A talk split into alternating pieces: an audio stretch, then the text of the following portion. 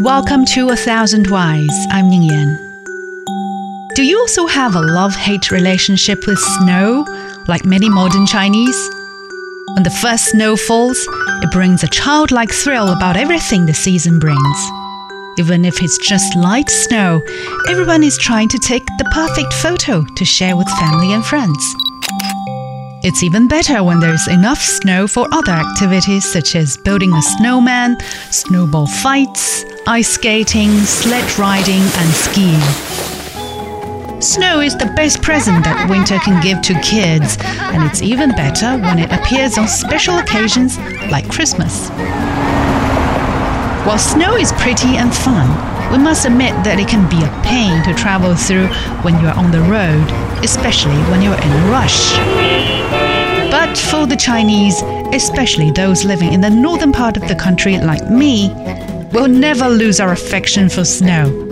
In fact, we have managed to love snow for many thousands of years. The first fun fact to know is that you can get a glimpse of the romantic side of the Chinese with our understanding of a crystallized friend. What's known as snowflakes in English is snowflowers to us, 雪花. When it snows, it's as though the angels in heaven are scattering blossoms from up above. We're generous in comparing snow to the finest things in our culture. Ancient Chinese poets described trees covered in snow as jade branches on the jade tree. When the world is covered in snow, Chinese minds liken it to Mother Earth being dressed in silver silk.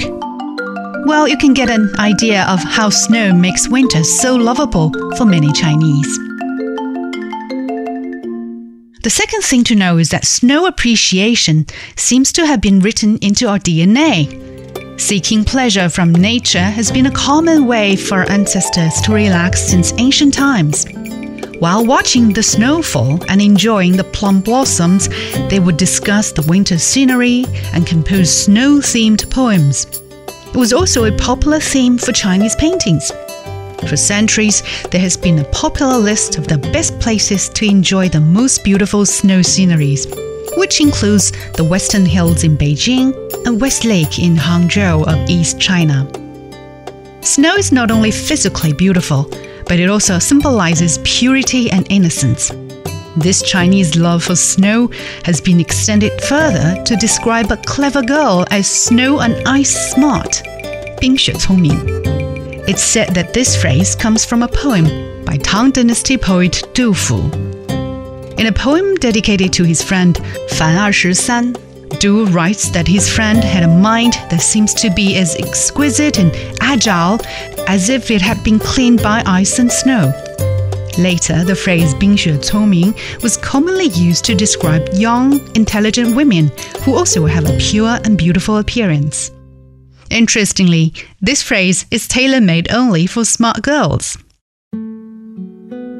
Fun fact number four is that snow makes a beautiful given name in China because it represents purity, dignity, and royalty. Parents use snow to express a vision when naming their children, hoping that their offspring can have a pure heart like snow forever.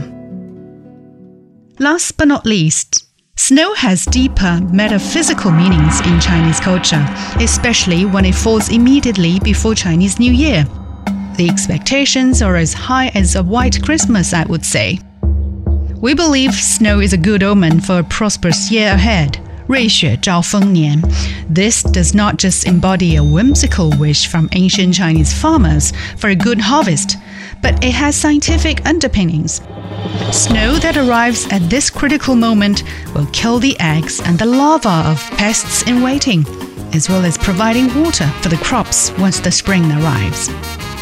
To fully appreciate the artsy beauty the snow brings, you need to stay warm when the temperatures are getting lower.